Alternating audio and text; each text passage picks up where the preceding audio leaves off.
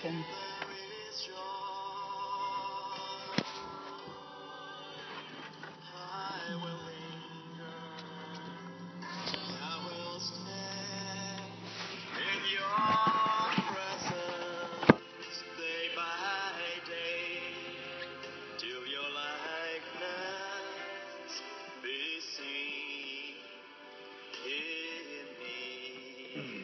January 16, up in Montvale, reading the Word of God, enjoying the snow, listening to Joseph Prince sing. Thank you, Father in heaven, giving us eyes to see, ears to hear, your glory and your honor, Lord, in this day, in Jesus' name. Thank you for the reading of today.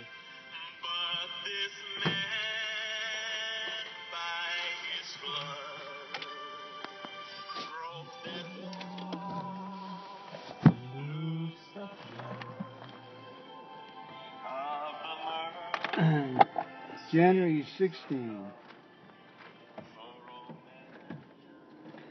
Jacob stayed where he was for the night. Genesis 32:13 to 34:31. Jacob stayed where he was for the night. Then he selected these gifts from his possessions to present to his brother Esau. 200 female goats, 20 male goats, 200 ewes, 20 rams, 30 female camels with their young, 40 cows, 10 bulls, 20 female donkeys, and 10 male donkeys. He divided these animals into herds and assigned each to different servants.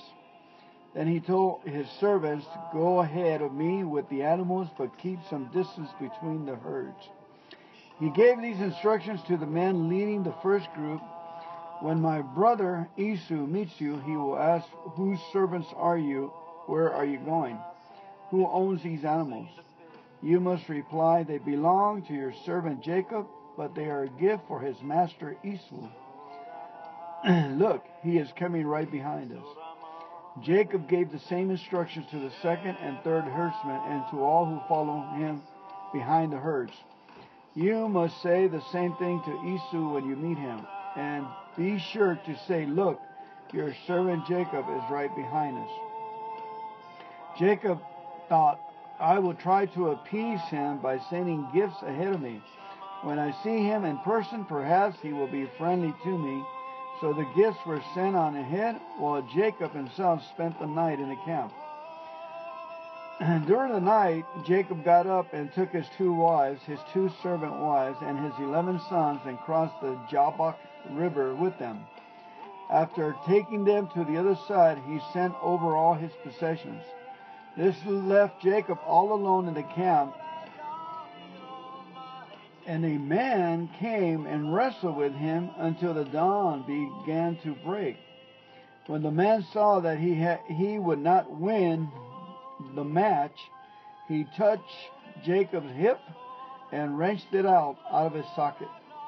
Then the man said, "Let me go, for the dawn is breaking." But Jacob said, "I will not let you go unless you bless me." "What is your name?" the man asked. He replied, "Jacob." "Your name will no longer be Jacob," the man told him. "From now on you will be called Israel, because you have fought with God and with men and have won." "Please tell me your name," Jacob said. "Why do you want to know my name?" the man replied. Then he blessed Jacob there. Jacob named the place Peniel, which means face of God, for he said, "I have seen God face to face, yet my life has been spared." The sun was rising as Jacob left Peniel, and he was limping because of the injury to his hip. Even today, the people of Israel don't eat the tendon near the hip socket because of what happened that night when the man strained the tendon of Jacob's hip. Then Jacob looked up, and he saw Esau coming with his 400 men. So he divided the children among Leah, Rachel, and his two servant wives. He put the servant wives and the children at the front, Leah and her children next Rachel and Joseph last. Then Jacob went on ahead as he approached his brother. He bowed to the ground 7 times before him. Then Esau ran to meet him and embraced him, threw his arms around his neck, and kissed him, and they both wept. Then Esau looked at the woman and children and asked, "Who are these people with you?" "These are the children God has graciously given to me, your servant," Jacob replied. Then the servant wives came forward with their children and bowed before him. Next came Leah with her children, and they bowed before him. Finally, Joseph and Rachel came forward and bowed before him. "And what were all the flocks and herds I met as I came?" Esau asked. Jacob replied, "They are a gift, my lord, to ensure your friendship." "My brother, I have plenty," Esau answered. "Keep what you have for yourself." But Jacob insisted, "No, if I have found favor with you, please accept this gift from me. And what a relief to see your friendly smile. It is like seeing the face of God. Please take these gifts as I have brought you, for God has been very gracious to me. I have more than enough." And because Jacob insisted, Esau finally accepted the gift. "Well," Esau said, "let's be going. I will lead the way." But Jacob replied, "You can see, my lord, that some of the children are very young, and the flocks and herds have their young, too. If they are driven too hard, even for one day, all the animals could die. Please, my lord, go ahead of your servant. We will follow slowly at the pace that is comfortable for the livestock and the children. I will meet you at Seir." "All right," Esau said, "but at least let me assign some of my men to guide and protect you." Jacob replied, "That's not necessary. It's enough that you received me warmly, my lord." So Esau turned around and started back to Seir the same day. Jacob, on the other hand, traveled on to Sukkot. There he built himself a house and made shelters for his livestock. That is why the place was named Sukkot, which means shelter. Later, having traveled all the way from Padan Aram, Jacob arrived safely at the town of Shechem in the land of Canaan. There he set up camp outside the town. Jacob brought the plot of land where he camped from the family of Hamor, the father of Shechem, for 100 pieces of silver. And there he built an altar and named it El Elohe Israel. El Elohe Israel. Chapter 34, verse 1. One day Dinah, the daughter of Jacob and Leah, went to visit some of the young women who lived in the area. But when the local prince, Shechem, son of Hamor, the Hivite, saw Dinah, he seized her and raped her. But then he fell in love with her, and he tried to win her affection with tender words. He said to his father Hamor, "Get me this young girl. I want to marry her." Soon Jacob heard that Shechem had defiled his daughter, Dinah. But since his sons were out in the field herding his livestock, he said nothing until they returned. Hamor, Shechem's father, came to discuss the matter with Jacob. Meanwhile, Jacob's sons had come in from the field as soon as they heard what had happened.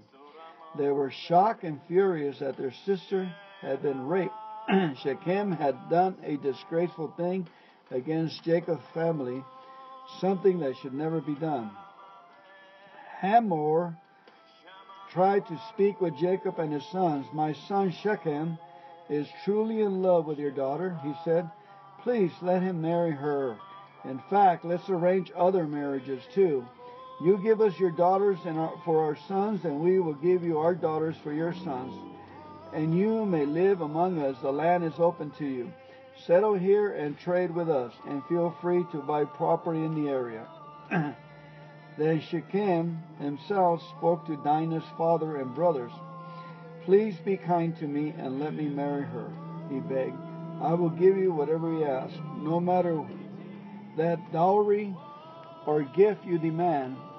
I will gladly pay it. Just give me the girl as my wife." But since Shechem had defiled their sister Dinah, Jacob's sons responded deceitfully to Shechem and his father Hamor. They said to him, "We couldn't possibly allow this because you're not circumcised. It would be a disgrace for our sister to marry a man like you. But here's the solution. If every man among you will be circumcised like we are, then we will give you our daughters and we'll take your daughters for ourselves. We will live among you and become one people. But if you don't agree to be circumcised, we will take her and be on our way." Hamor and his son Shechem agreed to their proposal.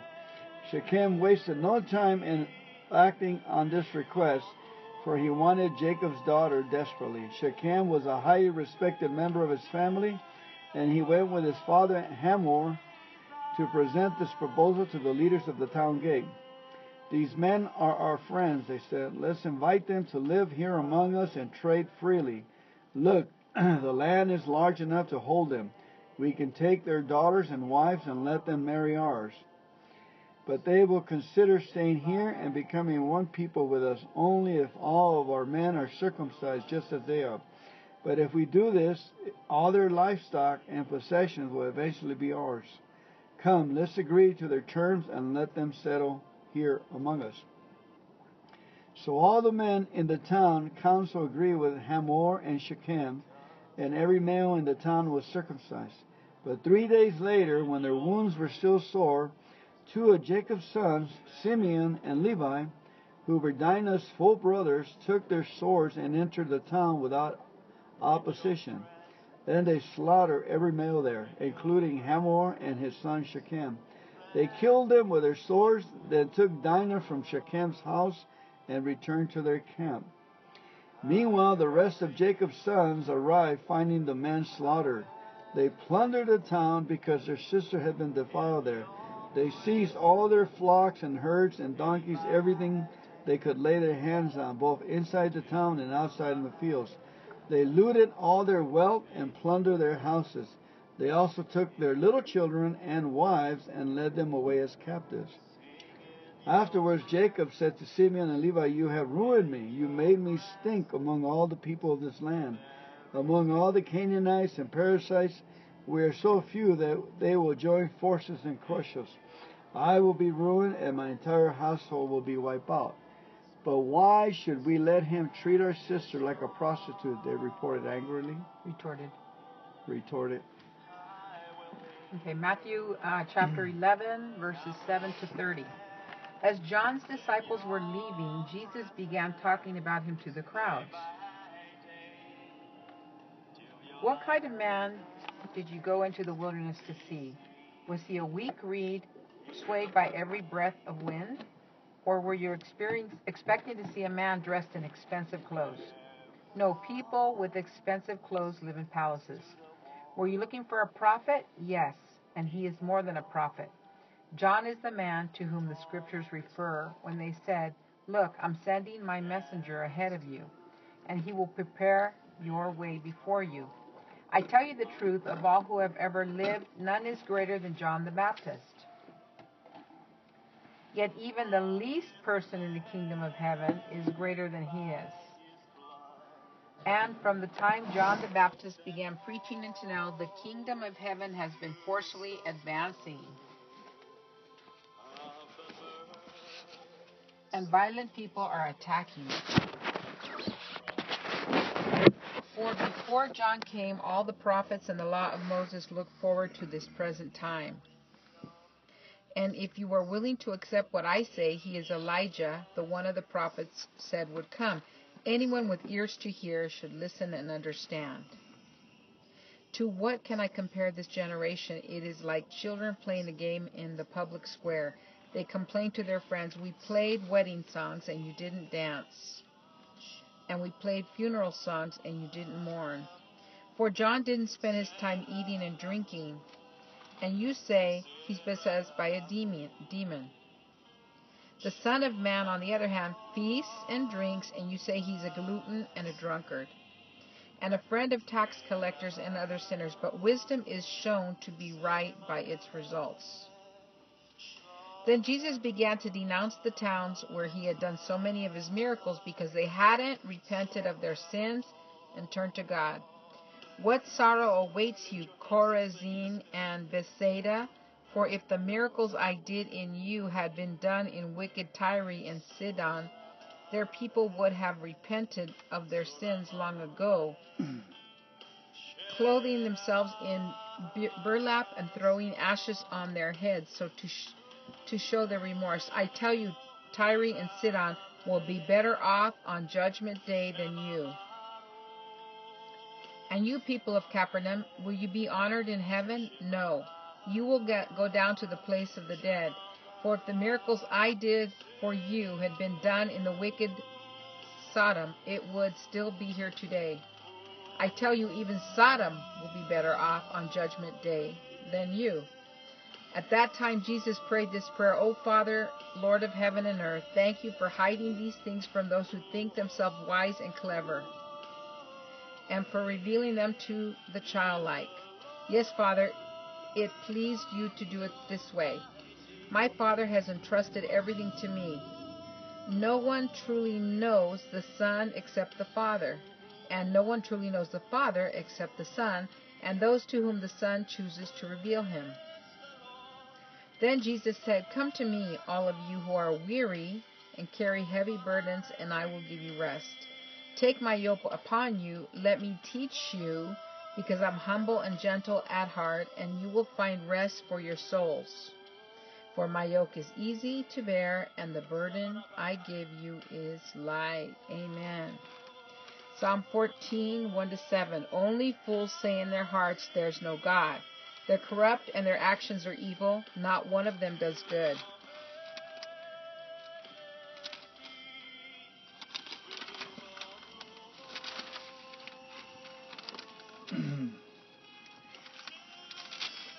The Lord looks down from heaven on the entire human race. He looks to see if anyone is truly wise, if anyone seeks God. But no, all have turned away. All have become corrupt. No one does good, not a single one. Will those who do evil never learn? They eat up my people like bread and wouldn't think of praying to the Lord. Terror will grip them, for God is with those who obey him. The wicked frustrate the plans of the oppressed, but the Lord will protect his people.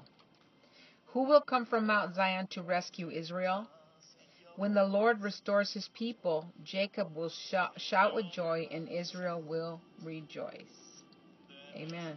And Proverbs 3:19-20 says, By the wisdom the Lord founded the earth, by understanding he created the heavens. By his knowledge the deep fountains of the earth burst forth, and the dew settles beneath the night sky. Amen. Amen. Thank you, Heavenly Father God, for today's reading. We thank you, Lord God, that reading out of the Psalms, we seek God in prayer and we ask him for his wisdom. Rejoice in the power, and we rejoice in the love that you have available to us, Lord, through Jesus Christ, Lord. We thank you that wisdom is coming from your mountain of Zion. Amen. And rescues us, Lord. And that wisdom is Jesus Christ himself. Amen. Let me read the study. And the Old Testament says, Jacob must have been amazed to see Esau's change of heart and when the two brothers met again. Genesis was no longer bitter. Esau was no longer bitter over losing his birthright and blessings. Instead, he was content with what he had. Life can bring us some bad situations. We can feel cheated, as Esau did, but we don't have to remain bitter if we let it. Bitterness can cheat us out of more than we lost in the first place. Instead, we can remove bitterness from our lives by honestly expressing our feelings to God, forgiving those who have wronged us, and seeking contentment with what we have. It is not easy, and it does not usually happen instantly, but God can graciously remove bitterness and replace it with contentment. A little bit of air. It's a very good point. Okay. The other point I wanted to make here that was really good, when he was wrestling with the angel, and he asked the angel to bless me, and notice the kind of blessing. Now, Jacob already had the blessing given to him from... his dad. Yeah, the blessing, because you could tell that he was just multiplying and multiplying and multiplying, okay? And that was an incredible amount of herds that he gave. Can you imagine the amount of procession it was? I mean, you're talking about, I don't know, maybe 10,000, 15,000, maybe 20,000 of people and cattle and everything. It was a whole city that was traveling upward. But the main point I want to do is when Israel named when he got the new name as Israel, and the angel blessed him. You see, that was the blessing. The blessing was in the name Israel, because the name Israel means prince, right? Prince of Peace or something. So when he changed his name Israel, today there's a nation called Israel, and it's a blessing. And from there, you know, there's not a nation called Jacob. His name was changed. And that's why when I'm into working with other people, and they come in with these nicknames, and really the nicknames, all they do is curse them. I asked them to, you know, instead of Richie, to be a grown-up and call you Richard. You know, a Billy, to call you Robert. You know, investigate their names and tell them to use their grown-up names because they're being cursed. What did you get, honey? Well, it's interesting. You say the angel came. But this says man. It was a man who came. Interesting. Yeah, but if you read further... Then he said, but then he realizes it's God. He says, I've seen the face of God.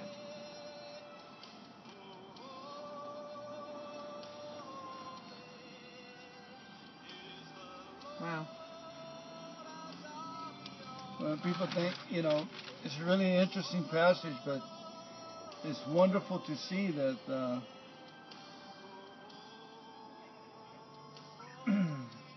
you know, this is way out there. It's something that happened in the spirit. He probably went into heaven and just held on to that angel or the presence of God and won, you know. Yeah. His spirit, I don't know. Is this the one where they said... where he laid his head on a rock? This is when he was going towards her, yeah. Okay. And he named the place... Bethel. Yeah. Which means house of God. When he saw the angels coming and going out. He was close to that area, I think. And he noticed that he didn't go where he told Esau he was going to go. He went to his own place. Yeah, For one of the things, he wanted to appease him and wanted to be left right with him and didn't want to harbor any injustice, you know. He wanted to make sure with his gift that his safety would be ensured for years and years to come. You know, an extremely brilliant man. He paid for it ahead of time, over and above. Yeah, so, you know, it just, again, like we talked about in the last chapter where, you know, he really was a man of integrity, you know, with Laban. Right? Yeah. And, but he just insisted, he said, but Jacob insisted, no, if I have found favor with you, please accept this gift for me. And what a relief to see your friendly smile. It's like seeing the face of God. Please take this gift I brought you, for God has been very gracious to me. I have more than enough. And that was an amazing gift that he got. You know, he's going overboard, and finally Esau agreed to accept the gifts. And what did he give him? An incredible amount of livestock, right?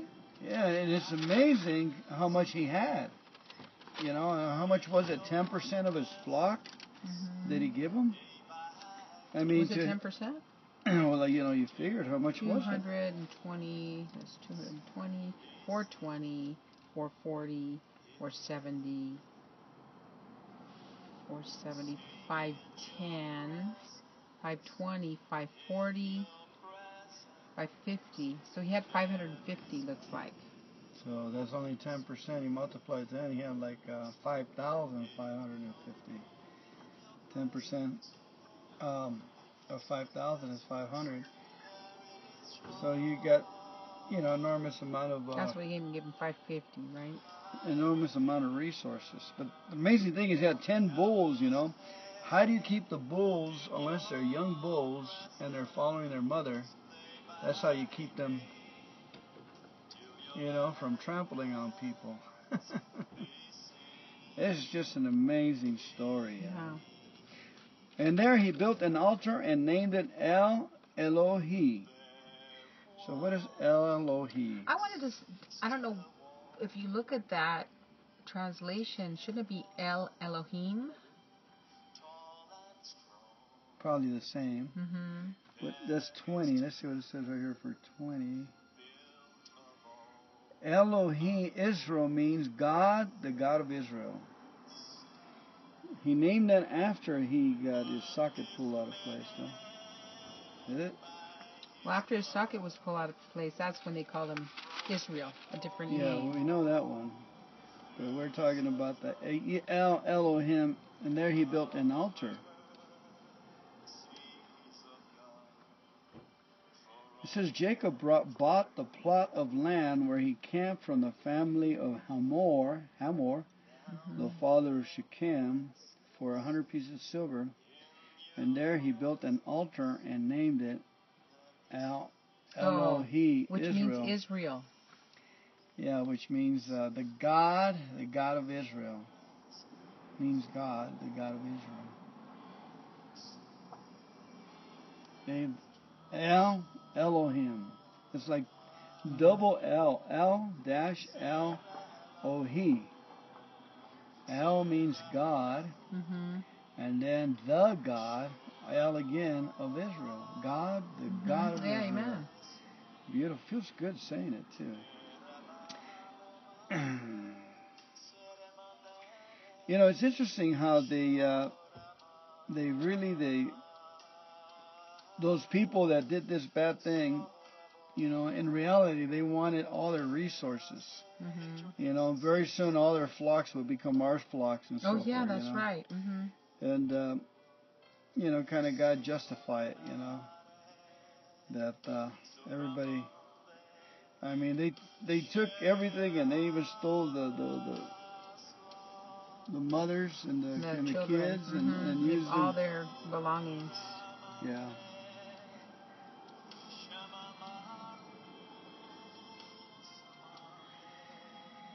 All right, Matthew, chapter 11, you ready? 28 to 30? 7 to 30. I know I'm going to read from Matthew 11, 28 to 30 today's study. Okay. In what sense was Jesus' yoke easy? A yoke illustrates the challenges, work, and difficulties of partnership with Christ in life. When responsibilities weigh you down, including the effort of staying true to God, remember that Jesus' yoke remains easy compared to the crushing burdens of sin. Jesus doesn't offer you a life of luxury and ease at times. The yoke is still an auction tool for working hard, but it is a shared yoke, the weight falling on the bigger shoulders than your own. Someone with more pulling power is beside you sharing the load. Suddenly, you are in partnership and life's responsibilities with a great partner, Jesus himself. I once had a vision of Jesus' shoulders on the cross, and there were no blood on it, and they were full of muscles, you know. Just his shoulders. I said, on his shoulders, he can handle anything. What did you get out of it? The beginning, well, it says there, it says, take my yoke upon you and let me teach you, because I'm humble and I'm gentle at heart, and that's where you're going to find rest for your soul. Mm. Because his yoke, it's easy to bear, and the burden he gives is light. So we have to always remember, when you have a situation and it's too much for you to handle, give it to Jesus. He's got the burden. Wow. Now look at that. Interesting. But it'll teach you, as you go through the burden or the problem, it will teach you. He will teach you what he wants to teach you to get you where he's taking you. That's really, really wonderful, because you opened up something I haven't seen. Yeah? Yes. You goes, take my yoke upon you. Let me teach you my words, because I am humble and gentle. So we become humble and gentle. And because of these words that you're reading, you will find rest for your souls. Yeah. In other words, my words are easy to bear, and the burden I give you, it's light. Right. Come to me, all you who are weary and carry heavy burdens, and I will give you rest. Amen. And another thing, when you look at the yoke, that kind of is what binds the ox together, right? When you look at the picture of that. Mm-hmm. There is, the picture of the ox in one of the Gospels. I don't know if it's Matthew's or I forget which one represents, Jesus also as the ox, strong, being able to carry the loads. Mm-hmm. And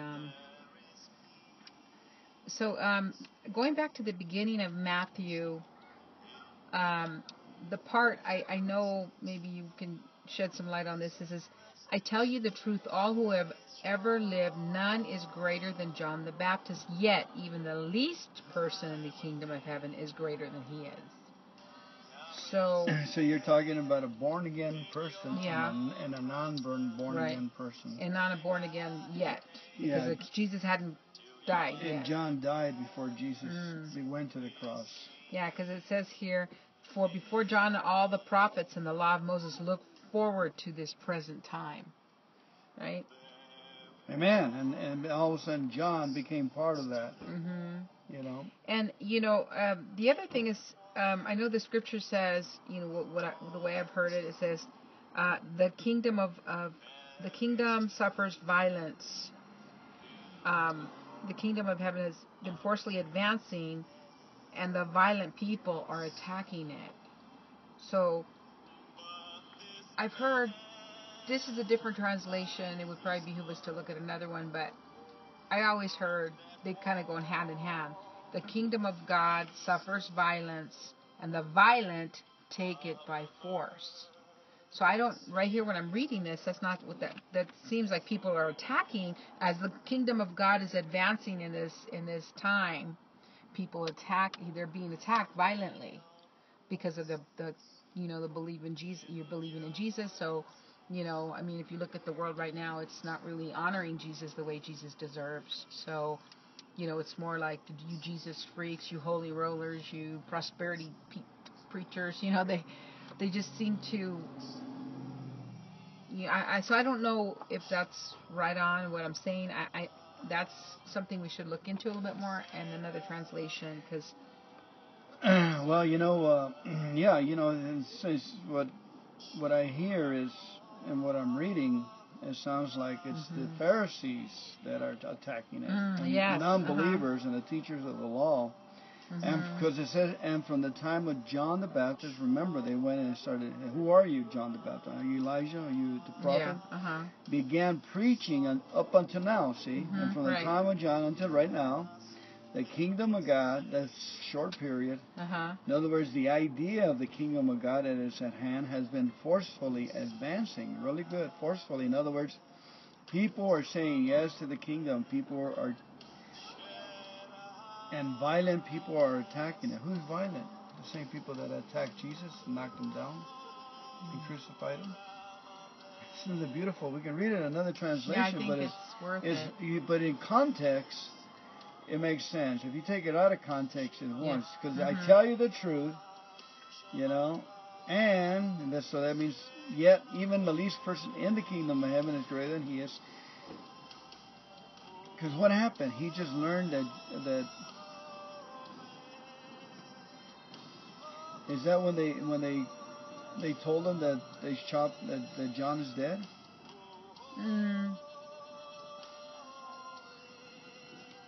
I think so. I don't remember reading that in the lesson. That messenger ahead and will prepare the way for you. I tell you the truth. Okay. You know, John the Baptist made a big deal. You know, people were flocking to him, and he was talking about the kingdom of heaven. And it says that he was full of the Holy Spirit at birth, too. The kingdom of heaven is greater, yet even the least person in the kingdom of heaven is greater than he is, because they're going to be just like Jesus, and Jesus is greater than John. And from that time, 11, and from that time, John to now, John knew that because of the Holy Spirit, he was preaching the kingdom of God. The kingdom of heaven has been forcefully advancing, baptizing, and people have been repenting. People have been saying yes to the kingdom of God. They've been cleaning their souls, making the way before him. A messenger. I'm sending you a messenger. A messenger carries the exact message of Jesus. Yeah. A messenger is preparing the way for Jesus. He's getting the people ready. It's been advancing, but violent people, and that has to be the... You had always had trouble with who? The Pharisees, teachers of the law, are attacking it. For before John came, all the prophets and the law of Moses looked forward to this event, this present time. Okay? And that's when the kingdom of God will be in. And if you're willing to accept what I say, he is Elijah, the one... the prophet said would come. Anyone with ears to hear should listen and understand. We need to read it in a couple of translations to get a little more light on that. Yeah, and then as you read further, it says, "We played ready." To what can I compare this generation? It's like children playing a game in the public square. They complain to their friends, "We played wedding songs and you didn't dance. So we played funeral songs and you didn't mourn."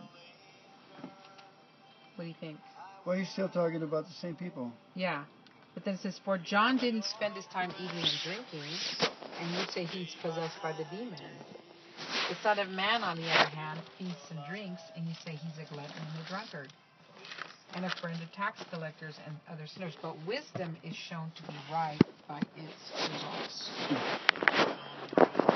Amen. In other words, wisdom by actions is shown right by its fruit on the tree. Amen. So let's see what another translation says.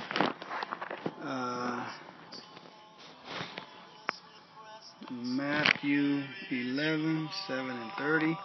I got the easy to read version. Okay. "Before John came, the law of Moses and all the prophets told about these things that would happen. The truth is that John the Baptizer is greater than anyone who has ever come into this world. But even the least important person in God's kingdom is greater than John." "Since the time," I guess being born again, right? "Since the time John the Baptizer came into now, God's kingdom has been going forward strongly." Okay, advancing, okay. "And people have been trying to take control of it by force." Okay. "Before John came, the law of Moses and all the prophets told about the things that would happen. And if you believe what they said, then John is Elijah. He is the one they said would come. You people who hear me, listen. What can I say about the people who live today? What are they like? The people today are like children sitting in the marketplace. One group of children calls to the other group, 'We play flute music for you, but you did not dance. We sang a funeral song, but you were not sad.' Why do I say people are like that? Because John came not eating like other people or drinking wine, and people say he has a demon inside him. The Son of Man came eating and drinking, and people say, 'Look at him. He eats too much and drinks too much. He's a friend of tax collectors and other sinners.' But wisdom is shown to be right by what it does, by its actions." Okay, would you like a little more light into that? I think you the Good News Bible. Okay. And we go back. I'm glad it's not a long one. "When you went out to see John in the desert, what did you expect to see? A blade of grass bending in the wind? What did you go out to see? A man dressed up in fancy clothes? People who dress like that live in palaces. Tell me, what did you go out and see? A prophet? Yes, indeed. But you saw much more than a prophet, for John is one of whom the scripture says God God said, I will send my messenger ahead of you to open the way for you. I assure you that to open the way for you. I assure you that John the Baptist is greater than anyone who has ever lived. He's talking about all the prophets in the past. He's talking about all the other prophets that ever lived. Yeah. A prophet indeed. You got to open the way. But you saw much more than a prophet. Mm. To open the way for you. Mm. I assure you that John the Baptist is greater than anyone who's ever lived, but the one who is least in the kingdom of heaven is greater than he. John, from the time John preached his message until this very day, the kingdom of heaven has suffered violent attacks. The violent men try to seize it. Until the time of John, all the prophets and the law of Moses spoke about the kingdom. Until the time of John, all the prophets and the law of Moses spoke about the kingdom. And if you are willing to believe their message, the past people, John is Elijah, whose coming was predicted. Listen then, if you have ears. Now, to what can I compare the people of this day? They are like children sitting in the marketplace. One group shouts to another, we played wedding music for you, but you wouldn't dance. We sang funeral songs, but you wouldn't cry. Then John came. He fasted and drank no wine, and everyone said he has a demon. When the Son of Man came, he ate and drank, and everyone said, look at this man. He's a glutton and drinker, a friend of tax collectors and other outcasts. God's wisdom, however, is shown by its results, by its fruits. Wisdom is shown, God's wisdom, however, is shown by its truest results. Mm-hmm. Okay, one more. Let me go to the Message Bible and see if you can. So it's kind of like the extreme. Like John the Baptist did not, he wasn't out there eating and drinking, you know. But then they compared Jesus, said, well, Jesus was out eating and drinking with the wrong people. Mm-hmm. So either way, they're not happy.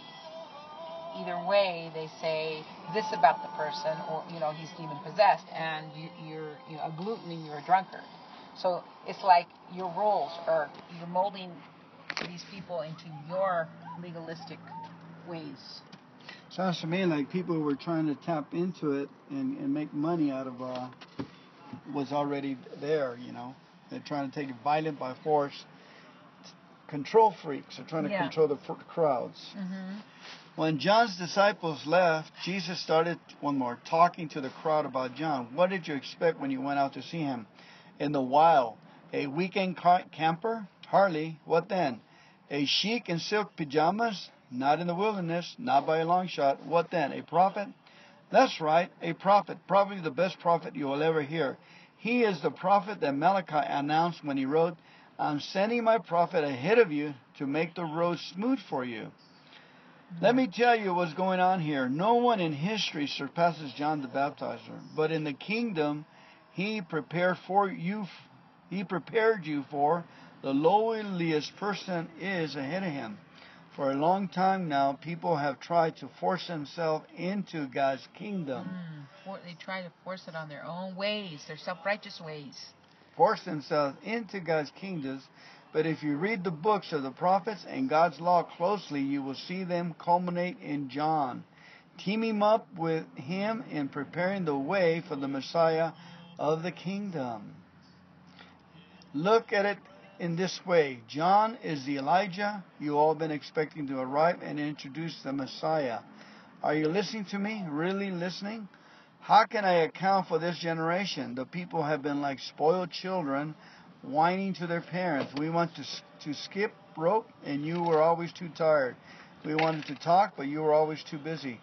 John came fasting, and they call him crazy. I came feasting, and they call me a lush, a friend of the riffraff. Opinion polls don't count for much, do they? The proof of the pudding is in the eating.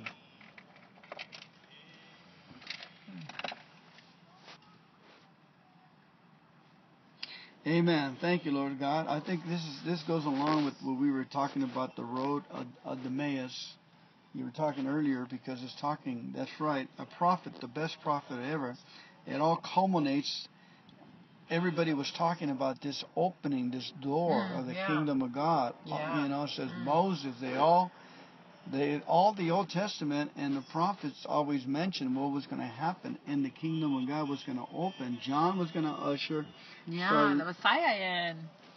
He's the one that got that role. Opening it for people, the lowliest person ahead of him. Okay? But in the kingdom, he prepared for you the lowliest person ahead of him.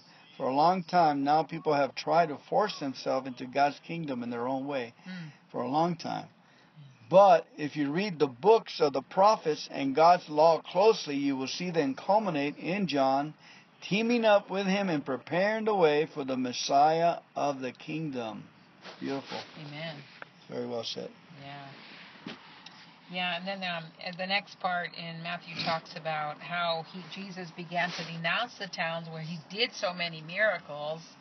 And because they hadn't repent, people didn't, even after seeing all those miracles, people did not repent. Isn't that interesting? And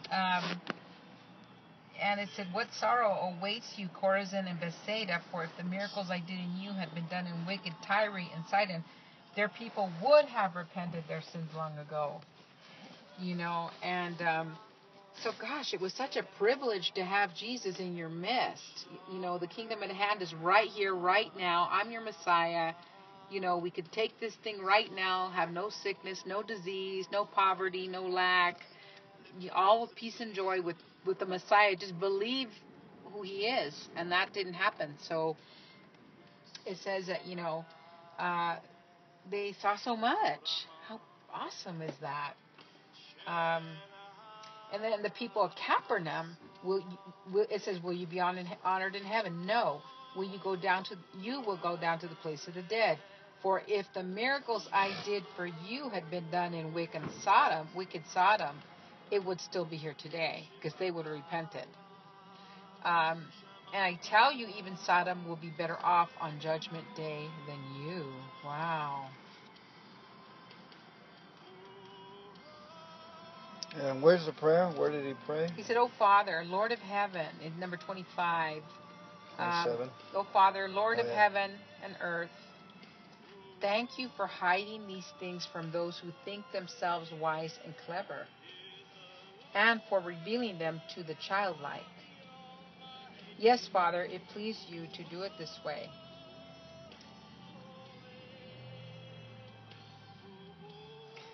Oh, keep going. My Father has entrusted everything to me. No one truly knows the Son except the Father, and no one truly knows the Father except the Son and those to whom the Son chooses to reveal him. Amen. That's a prayer right there. Over here, it says, abruptly Jesus broke into prayer in the message. Thank you, Father, Lord of heaven and earth. You conceal your ways from sophisticated and know-it-alls, but spell them out clearly to ordinary people. Yes, Father, that's the way you like to work. Jesus resumed talking to the people, but now tenderly. The Father has given me all these things to do and say. This is a unique Father-Son operation coming out of the Father and Son intimacies and knowledge. No one knows the Son the way the Father does, nor the Father the way the Son does. But I'm not keeping it to myself. I'm ready to go over it line by line with anyone willing to listen. Amen. Amen. Are you tired, worn down, burned out of religion? Come to me, get away with me, and you'll recover your life. I'll show you how to take a real rest. Walk with me and work with me. Watch how I do it. Learn the unforced rhythms of grace. I won't lay anything heavier or ill-fitting on you. Keep company with me, and you'll learn to live freely and lightly. Amen. Amen, amen, beautifully amen. Written and said. Thank you, Hanna-Barbera. We are wonderfully doing the works of God. Amen. Would you like a pear? Yeah, I like a pear, honey. I'm still recording. What else you got? An apple? An apple? And a pear. Whatever you like. Well, the pear kind of looks like... It looks nice. It looks nice. Nice color. Who gave us the pear? The Bundys. And who gave us the apple? It came from the Lord. Came from the Lord, from the Diokas? Yeah, from the Diokas. Bundys and Diokas. Yep. All right. Thank you.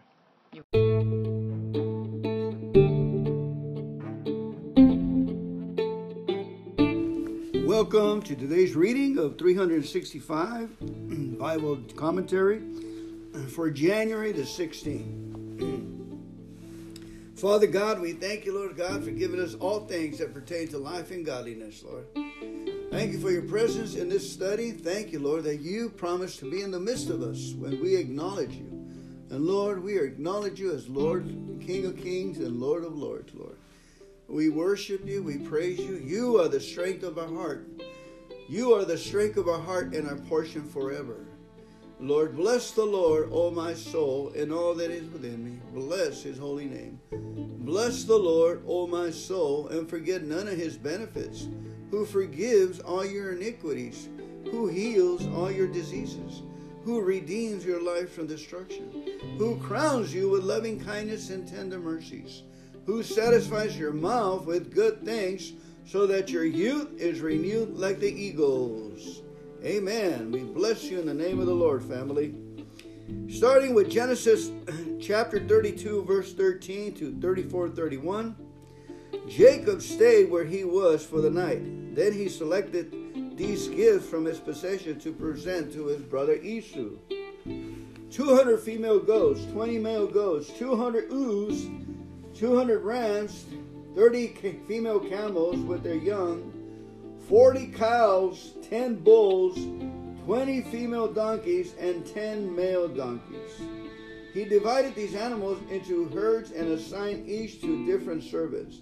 Then he told his servants, "Go ahead of me with the animals, but keep some distance between the herds."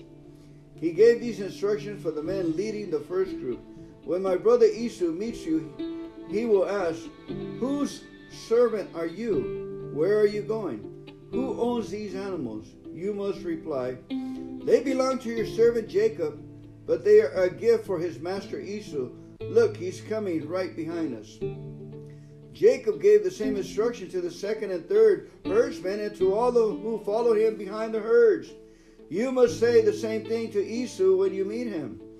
And be sure to say, 'Look, your servant Jacob is right behind us.'" Jacob thought, "I will try to appease him by sending gifts ahead of me. When I see him in person, perhaps he will be friendly to me." So the gifts were sent on ahead, while Jacob himself spent that night in the camp. During the night, Jacob got up and took his two wives, his two servant wives, and his 11 sons, and crossed the Jabbok River with them. After taking them to the other side, he sent over all his possessions. This left Jacob all alone in the camp, and a man came and wrestled with him until the dawn began to break. When the man saw that he would not win the match, he touched Jacob's hips and wrenched it out of his socket. Then the man said, "Let me go, for dawn is breaking." But Jacob said, "I will not let you go unless you bless me." "What is your name?" the man asked. He replied, "Jacob." "You will no longer be Jacob," the man told him. "From now on you will be called Israel, because you have fought with God and with men and have won." "Please tell me your name," Jacob said. "Why do you want to know my name?" the man replied. Then he blessed Jacob there. Jacob named the place Peniel, which means face of God. For he said, "I have seen God's face to face, yet my life has been spared." The sun was rising as Jacob left Peniel, and he was limping because of the injury to his hip. Even today, the people of Israel don't eat the tendon near the hip socket because of what happened that night when the man was strained the tendon of Jacob's hips.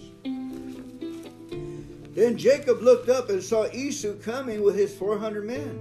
So he divided the children among Leah, Rachel, and his two servant wives. He put the servant wives and their children at the front, Leah and her children next, and Rachel and Joseph last. Then Jacob went on ahead as he approached his brother. He bowed to the ground 7 times before him. Then Esau ran to meet him and embraced him, threw his arms around his neck and kissed him, and they both wept. Then Esau looked at the women and the children, and he asked, "Who are these people with you?" "These are the children God has graciously given to me, your servant," Jacob replied. And then the servant wives came forward with their children and bowed before him. Next came Leah with her children, and they bowed before him. Finally, Joseph and Rachel came forward and bowed before him. And what were all the flocks and herds I met as I came? Esau asked. Jacob replied, They are a gift, my lord, to ensure our friendship. My brother, I have plenty, Esau answered. Keep what you have for yourself. But Jacob insisted, No, if I have found favor with you, please accept this gift from me. And what a relief to see your friendly smile. It is like seeing the face of God. Please take these gifts I have brought you, for God has been very gracious to me. I have more than enough. And because Jacob insisted, Esau finally accepted the gift. Well, Esau said, Let's get going. I will lead the way. But Jacob replied, You can see, my lord, that my children are very young, and the flocks and the herds have their young too. If they are driven too hard, even for one day, all the animals could die. Please, my lord, go ahead of your servant. We will follow slowly at a pace that is comfortable for the livestock and the children. I will meet you at Seir. All right, Esau said, but at least let me assign some of my men to guide and protect you. Jacob responded, That's not necessary. It's enough that you received me warmly, my lord. So Esau turned around and started back to Seir that same day. Jacob, on the other hand, traveled on to Sukkot. There he built himself a house and made shelters for his livestock. That is why the place was named Sukkot, which means shelter. Later, having traveled all the way from Padan Aram, Jacob arrived safely at the town of Shechem in the land of Canaan. There he set up camp outside the town. Jacob bought the plot of land where he camped from the family of Hamor, the father of Shechem, for 100 pieces of silver. And there he built an altar and named it El Elohe Israel. El Elohe Israel.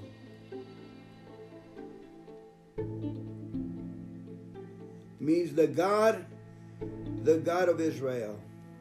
God, the God of Israel. God, the God of Israel. One day, Dinah, the daughter of Jacob and Leah, went to visit some of the young women who lived in the area. But when the local prince, Shechem, son of Hamor, the Hivite, saw Dinah, he seized her and he raped her. The man fell in love with her, and he tried to win her affection with tender words. He said to his father, Hamor, Get me this young girl. I want to marry her. Soon Jacob heard that Shechem had defiled his daughter Dinah, but since his sons were out in the field herding his livestock, he said nothing until they returned. Hamor, Shechem's father, came to discuss the matter with Jacob. Meanwhile, Jacob's son had come in from the field as soon as they heard what had happened. They were shocked and furious that their sister had been raped. Shechem had done a disgraceful thing against Jacob's family, something that should never be done. Hamor tried to speak with Jacob and his sons. My son Shechem is truly in love with your daughter, he said. Please let him marry her.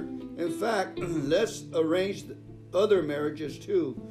You give us your daughters for our sons, and we will give you our daughters for your sons. And you may live among us. The land is open to you. Settle here and trade with us, and feel free to buy property in the area. Then Shechem himself spoke to Dinah's father and brothers. Please be kind to me and let me marry her, he begged. I will give you whatever you ask. No matter what dowry or gift you demand, I will gladly pay it. Just give me the girl as my wife. But since Shechem had defiled their sister, Dinah, Jacob's son responded deceitfully to Shechem and his father and Hamor. They said to them, We couldn't possibly allow this because you're not circumcised. It would be a disgrace for our sister to marry a man like you. But here's the solution. If every man among you will be circumcised like we are, then we will give you our daughters and we'll take your daughters for ourselves. We will live among you and become one people. But if you don't agree to be circumcised, we will take her and be on our way. Hamor and his son Shechem agreed to their proposal. Shechem wasted no time in acting on this request, for he wanted Jacob's daughter desperately.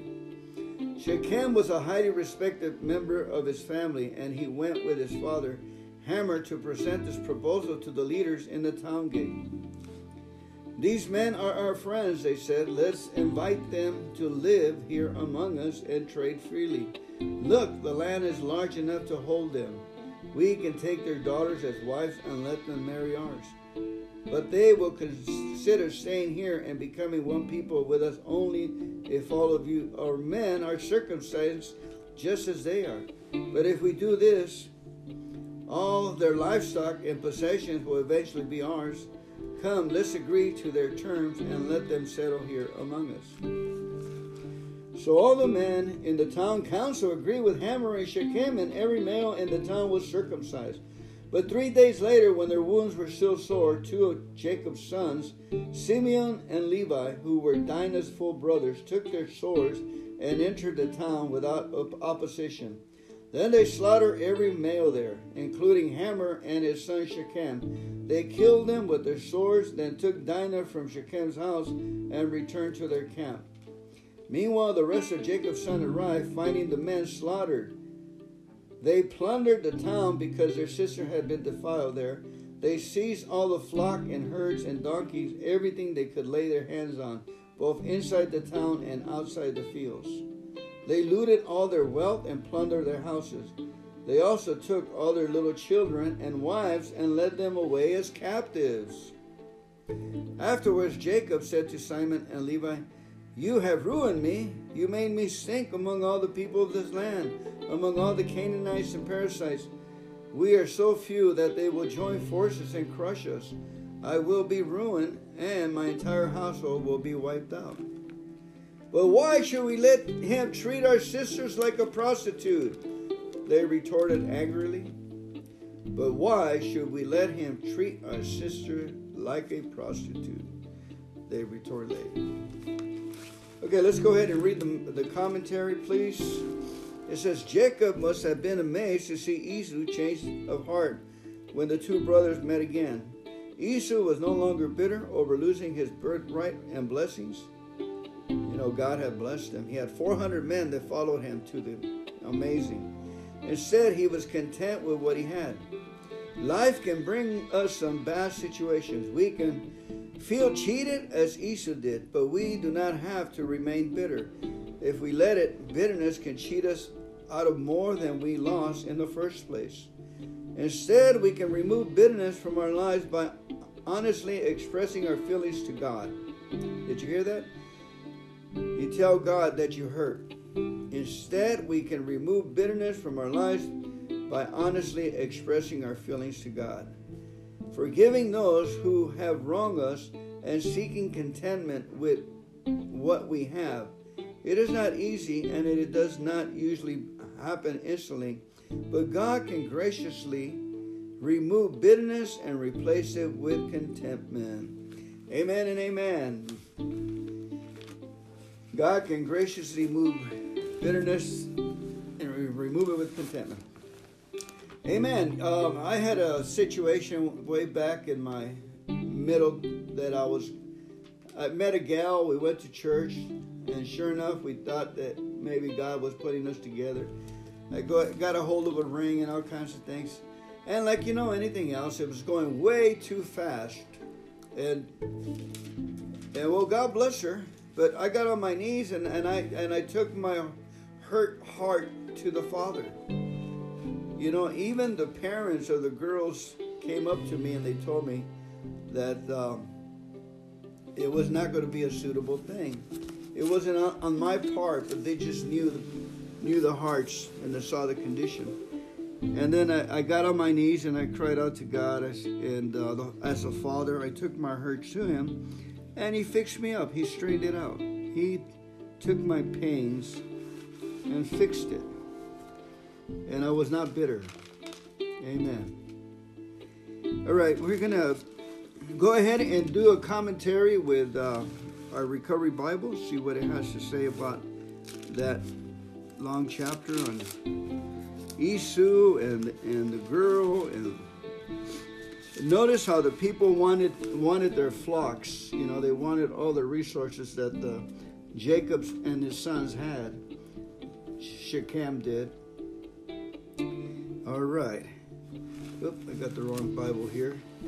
I honestly have about, well, don't matter how many Bibles I have around them. I can't read them all at once at the same time, right? It's just what I have in my hand right now. All right, here we go. 20 years prior to these events, Jacob had run away from Esau, afraid of his life. Jacob had no way of knowing whether his brother Esau had experienced healing from old wounds and resentments. Says he did not know he had to make elaborate preparations for reestablishing contact. Jacob's example in this chapter gives many helpful hints to those of us seeking reconciliation with people we have hurt in the past. Wow, that's a lot of reconciliation, huh? He just loaded it up on him, loaded up the gifts for safety. Although Esau does not genuinely delight to see his long-lost brother, Esau does seem genuinely delighted, to see his long-lost brother. We can only speculate about his true feelings. The happy reunion certainly didn't signal the end of the brothers' feud. Conflict between their families continued throughout Old Testament times. The book of Obadiah records the joy that Esau's descendants, the Edomites, expressed over their Israelites' defeat. Obadiah, an Israelite, also joyfully announced the doom of Edom. Even in the New Testament, the hated family of Herod traced its lineage back to Esau. Some conflicts are not easily resolved, but if they are left unresolved, they can become a burden to generations far into the future. Wow. Wow, isn't that something? Long-awaited healing, Step 9, 12-step devotional. We made direct amends to such people wherever possible, except when to do so would injure them or others. Returning to someone who we have hurt is a scary thing. The passing years, lack of communication, and memories of anger and hateful emotions, exchanges can all create tremendous anxiety. Even though we may make some contact with the third party, there will still be tension until we see that person face to face. This was the case of Jacob upon returning to Esau. Then Jacob looked up and saw Esau coming with his 400 men. Then Jacob went on ahead. Esau ran to meet him and embraced him and threw his hands around his neck and kissed him, and they both wept. After being introduced to Jacob's family, Esau asked, "And what were all the flocks and herds I met as I came?" Jacob replied, "They are a gift, my lord, to ensure my friendship, my brother. I have plenty," Esau answered. "Keep what you have for yourself." But Jacob insisted, "No, if I have found favor with you, please accept these gifts from me. And what a relief to see your friendly smile.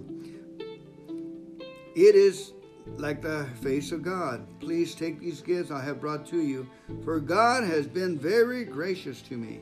I have more than enough." And because Jacob insisted, Esau finally accepted the gift. Jacob's tremendous fear gave way to relief. The last time Jacob had seen Esau, Jacob was in fear of his life. With the passing of time, both of them had changed. When Jacob faced his brother, he found that there was still affection, even though they both remembered the pain. There was still affection, even both remember the pain. Amen. All right, let's talk a little bit about the rape, but before that, I was hoping that they would talk a little bit about the angel and the changing of the name Israel. You know, the significant thing, I think Prince of God, Israel, the name means. But the idea is that what the words we say have an impact. Remember, Jesus said that every man shall live by every word that proceeds from the mouth of God. What's up with that? That means that the words that we're using on each other should be established already in the Bible. What am I saying? Am I supposed to talk like this? "Hi, Jack. May the blessings of the Lord be upon you. We bless you in the name of the Lord. How are you?" How was the game last night? Something in that nature. But in reality, we just watch our words and we use good words, and they're all related to God's words. Good words, pleasant words are related to God's words. Nothing like it kills me, or I myself have to be watching my words. People call me and they're going through situations, and I got to watch my advice, that it be God's advice. Amen. All right, let's move on to the act of rape, which is always hideous in itself, but the consequences are usually just as heartbreaking. And this occurrence, rape, led to the deception, ultimate to murder. Dysfunctional patterns and the acts that result from them feed cycles of deepening destruction and hurt. Someone has to choose to break the cycle and begin the process of recovery and healing. Vengeance belongs to God, and when an individual takes revenge, no matter how just the cost may be, there usually are serious consequences. Because of the deception and slaughter of the Hebites, Jacob and his family became extremely unpopular with their neighbors because they were a small clan at this point. Such a situation put them in grave danger. In recovery, revenge is extremely counterproductive. It only breaks down the reconciliation process that is necessary for personal growth and heavy relationships. Amen. And you can see people having revenges. You can tell when a person hasn't let go of, done the steps properly. They're always want to find fault with a conversation you had with someone, or get over on someone. If someone in every conversation is always trying to argue with you or get over with you, he has unsettled fourth and fifth steps, unsettled amends, writing down, and forgiveness. Is it forgiveness issue? And it's the spirit of backward faith thinking. That if I look backwards and use my faith, I can fix an offense. You know, but the best fixing is to write it down, put it in an envelope, and praise God for it. Act like it's a good thing. There is a reward in doing that process. There is a reward. God is a just God. He will reward us if we start praying for the person with the Psalm 23 and letting it go and cleaning up our side, cleaning up and turning over our acreage, our hearts. Plowing the ground through prayer and writing and letting the Lord take care of the situation. As long as we're saved, we're going to heaven. That's one thing we can see and value at what it should be. That's why Jesus said, you should forgive them 7 times 70. I said, you got it made, guy. The guy offended you with $10, and here God has given you $10 million. You got more than enough. The Lord has been surely gracious with us. Take it. We have more than enough. I wish I can learn that one and let go, and let go, and let God. Let God be God. Amen. Amen. In other words, I still have to find some people and make some amends, pay some back rent I didn't pay when I was a young man. You know, it's not that much, but the people are not here. But I have to look for their descendants and find them. In Jesus' name. All right, let's go ahead and move on to Matthew. Thank you so much for hanging in me with me. Let's go ahead and pray another prayer. Let's pray the Psalm 23. The Lord is my shepherd, I shall not want. The Lord makes me lie down in green pastures and leads me beside the still waters. The Lord restores my soul. He leads me in paths of righteousness for his name's sake. Yes, though I walk through the valley of the shadow of death, I will fear no evil, for the Lord thy God is with me. His rod and his staff, they comfort me. The Lord has prepared a table before me in the presence of my enemies. The Lord has anointed my head with oil. My cup runneth over. Surely goodness and mercy and loving kindness shall follow me all the days of my life, and I will dwell in the house of the Lord forever and ever. Amen. When they say he's anointed my head with oil, he's anointed us with Christ, his own son, with the oil and the office of Christ. We're certainly filled with the joy of the Lord. Amen. All right, reading Matthew chapter 11, verses 7 through 30. In this particular passage, in what sense we're going to talk about was Jesus' yoke easy. A yoke illustrates the challenges, work, and difficulties of partnering with Christ in life. A yoke is when responsibilities weigh you down, including the effort of staying true to God. Remember that Jesus' yoke remains easy compared to the crushing burdens of sin. And that's what they are, crushing burdens of sins. Jesus doesn't offer you a life of luxury and ease. The yoke is still an oxen tool for working hard, but it's a sheer yoke and weight falling on bigger shoulders than your own. Someone with more pulling power is beside you, sharing the load. Suddenly, you are participating in life's responsibilities with a great partner, Jesus himself. Amen. And the way I do it, folks, I just get up early in the morning and get into the books, get into the Bible. And took a long time to discipline that. And it's easier to open a book and read through there than be under the crushing burden of sin, like bewilderment, hatred, and activity, or trying to work to pay your rent so hard. The Lord will give you the words that you're churning. The words that we are churning, that is our existence, our disease, our reward, our disease. Preventive maintenance towards the disease. Amen. In Matthew, as John's disciples were leaving, Matthew 11, verse 7, Jesus began talking about him to the crowds. What kind of man did you go out into the wilderness to see? Was he a weak reed, swayed by every breath of wind? Or were you expecting to see a man dressed in expensive clothes? No, people with expensive clothes live in palaces. Were you looking for a prophet? Yes, and he is more than a prophet. John is the man to whom the scripture refers when they say, "Look, I am sending my messenger ahead of you, and he will prepare your way before you.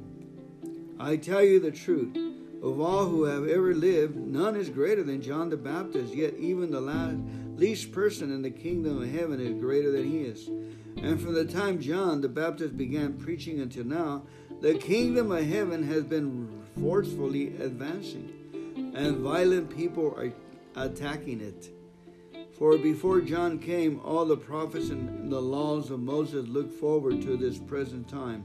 And if you are willing to accept what I say, he is Elijah, the one the prophet said would come. Anyone with ears to hear will listen and understand. To what can I compare this generation? It is like the children playing in a game in the public squares. They complain to their friends. We played wedding songs and you didn't dance. So we played funeral songs and you didn't mourn. For John didn't spend time eating and drinking, and you say he's possessed by a demon. The Son of Man, on the other hand, feasts and drinks, and you say he's a glutton and a drunkard and a friend of tax collectors and other sinners. But wisdom is shown to be right by its results.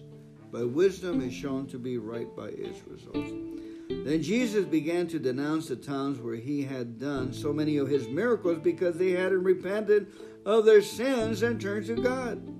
What sorrow awaits you, Chorazin and Bethsaida? For if the miracles I did in you had been done in wicked Tyre and Sidon, their people would have repented of their sins long ago, clothing themselves with burlap and throwing ashes on their heads to show their remorse. I tell you, Tyre and Sidon will be better off on Judgment Day than you. And you people of Capernaum, will you be honored in heaven? No, you will go down to the place of the dead. For if the miracles I did for you had been done in wicked Sodom, it will still be here today. I tell you, even Sodom will be better off on Judgment Day than you. At that time, Jesus prayed this prayer. O Father, Lord of heaven and earth, thank you for hiding these things from those who think themselves wise and clever, and for revealing them to the childlike. Yes, Father, it pleases you to do it this way. My Father has entrusted everything to me. No one truly knows the Son except the Father, and no one truly knows the Father except the Son, and those to whom the Son chose to reveal him. Then Jesus said, Come to me, all you who are weary and carry heavy burdens, and I will give you rest. Take my yoke upon you. Let me teach you, because I am humble and gentle of heart, and you will find rest for your souls. My yoke is easy to bear, and the burden I give you is light. That was Matthew chapter 11, verses 7 through 30. Amen. Amen. Heavenly Father, we thank you, Lord God, for these readings today, Lord. We thank you that you have entrusted everything to the Lord Jesus Christ, Lord, and no one knows truly the Son except the Father, and no one truly knows the Father except the Son, and those to whom the Son chooses to reveal. Thank you, Heavenly Father, that you have chosen us to reveal you, who you are, who your Son Jesus is, as our Lord and our Savior, our warrior, our commander-in-chief, our friend, Lord. Hallelujah. Our healer, man, our peace. Amen. And then the prayer that Jesus says, O Father, Lord of heaven and earth, thank you for hiding these things from those who think themselves wise and clever, and for revealing them to the childlike. Yes, Father, it pleases you to do it this way. Amen.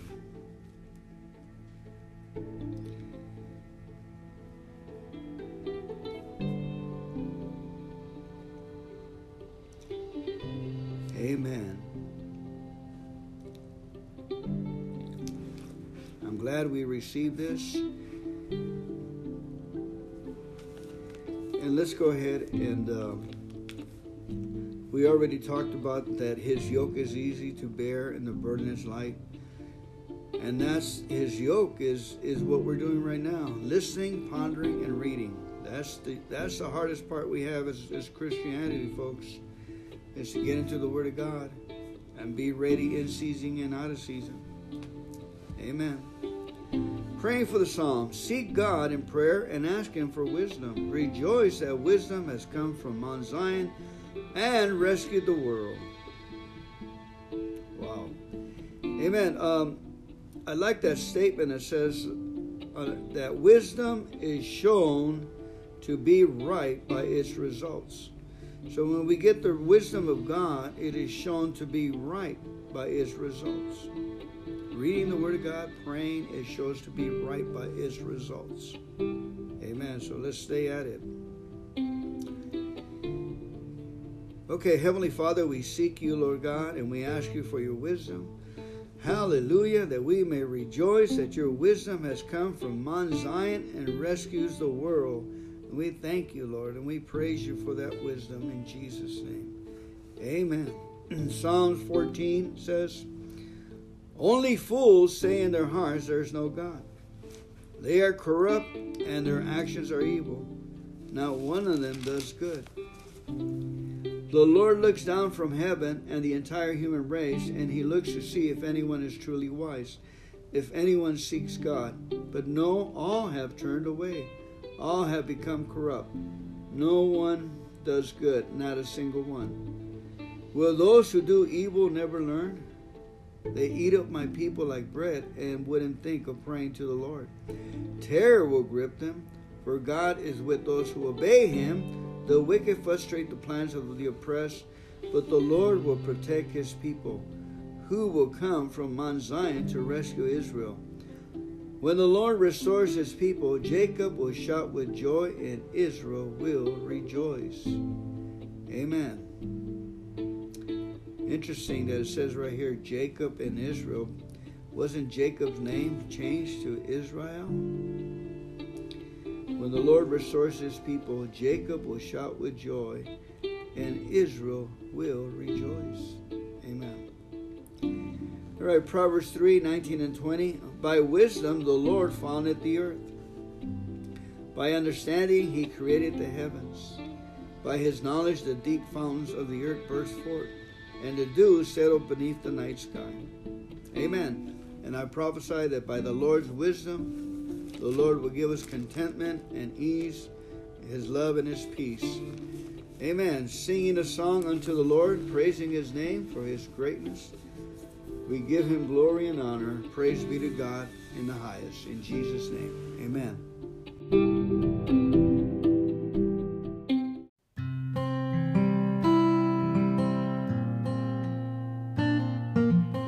Good morning. Welcome to this morning's Bible study. Fernando, your friend, yours. Let's go ahead and pray. Heavenly Father, we thank you, Lord God, for your friendship. Thank you for the word of the Lord. Thank you for the sword of the Spirit, which is your word. Thank you, Father, for the transitions that we have in and around us, Lord. Through your word, Lord, we just magnify and praise your word. We lift your word high above your name, and we thank you, Lord. And right in the moment, Lord, we take communion, Lord, the bread of life, which is the blood, and the blood of Jesus Christ, which is the life of the blood. We thank you for this bread, that you died for us. You gave up your spirit and your body for us. You've broken your body for us. We thank you for that. Thank you, Jesus, for going for that sacrifice to the cross, giving us, Lord God, life evermore, and justifying us with the Father. Thank you, Jesus Christ, for your blood. Lord, we just rejoice. And every time we take bread, Lord, we acknowledge you. Every time we take the cup, the sip of the water, we acknowledge the blood. And we thank you. And we say, this is the day that the Lord has made. We will rejoice and be glad in it, Lord. We thank you, Father, for sending us your word and healing us from all our diseases. Thank you for sending your word and giving us wisdom from all our situations. Thank you for giving us the righteousness of Jesus Christ, his sanctification, Lord. And thank you for redeeming us through Jesus Christ.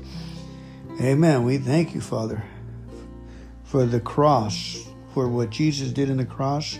And we thank you, Father, for the blood. Lord, we seek you through the cross and the blood. Lord, we just thank you for the blood. Thank you for the stripes, by the stripes of Jesus Christ we're healed. Hallelujah. For we defeated Satan by the word of our testimony. The devil is defeated by the blood of the Lamb and the word of our testimony. Hallelujah. Thank you, Father. There's no stronger words, Lord, that we can say. The devil is defeated by the blood of the Lamb and the word of our testimony. Thank you, Heavenly Father, for the blood. Thank you for all the blood that came out of Jesus' body, Lord. We thank you and we praise you for it, Lord. It is precious in our sight. Thank you, Father, that there's power in the blood. There's healing in the blood. There's sanctification in the blood. There's purification in the blood. Redemption in the blood. We thank you, Father God, that there's power in the blood of Jesus Christ. We rejoice and we give you praise and thanksgiving. And Lord, we thank you for the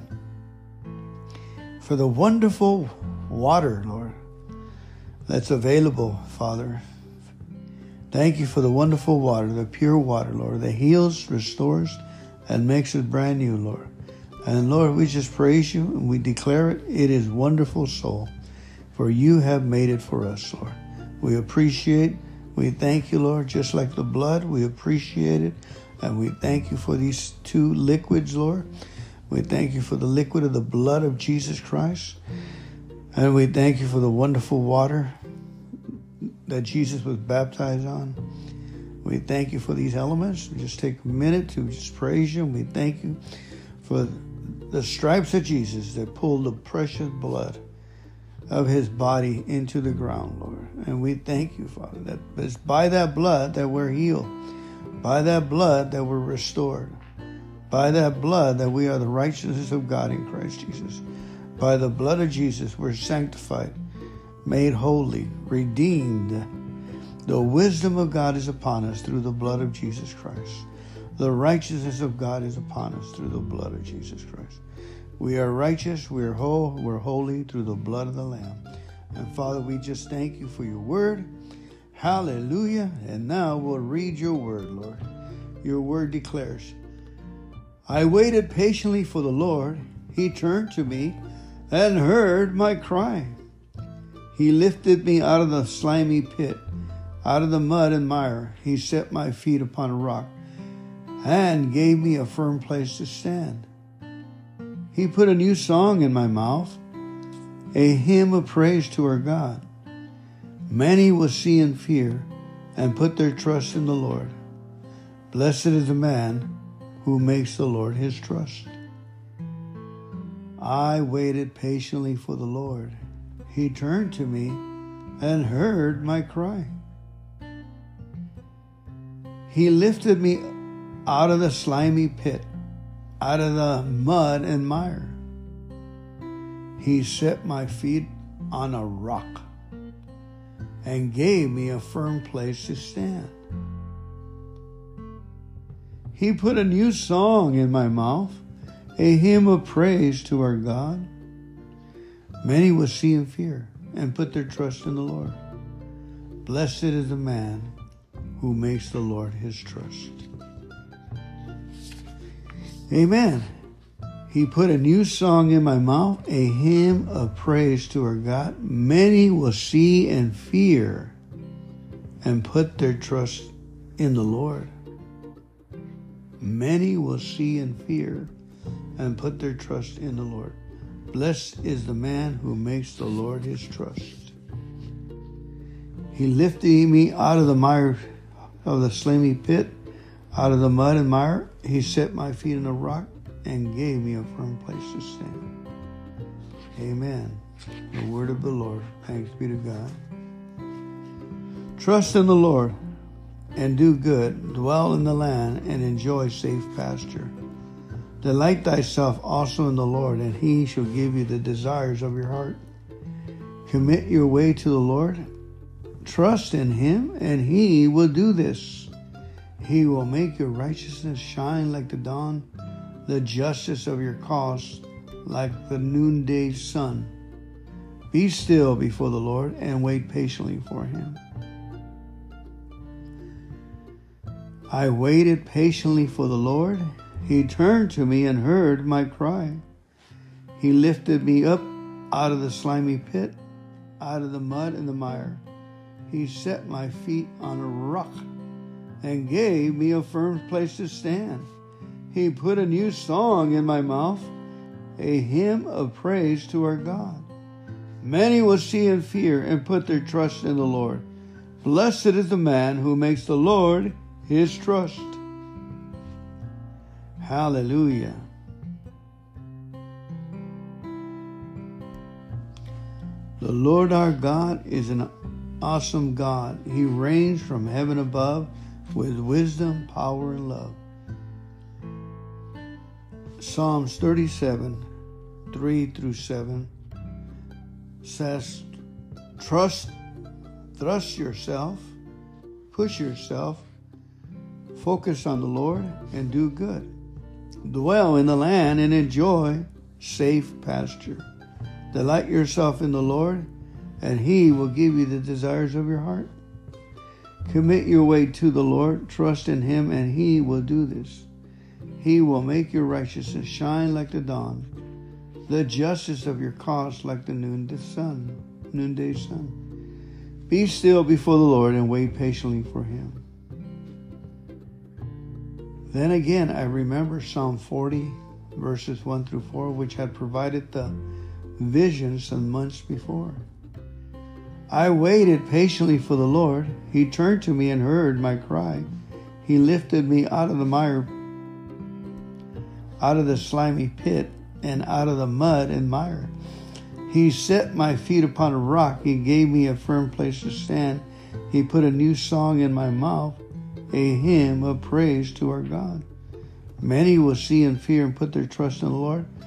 Blessed is the man who makes the Lord his trust. Amen and amen. Thank you, Jesus. The mud and the mire. Take the helmet of salvation and the sword of the Spirit, which is the word of God. Ephesians 6:17. He lifted me out of the slimy pit, out of the mud and mire. He set my feet on a rock and gave me a firm place to stand.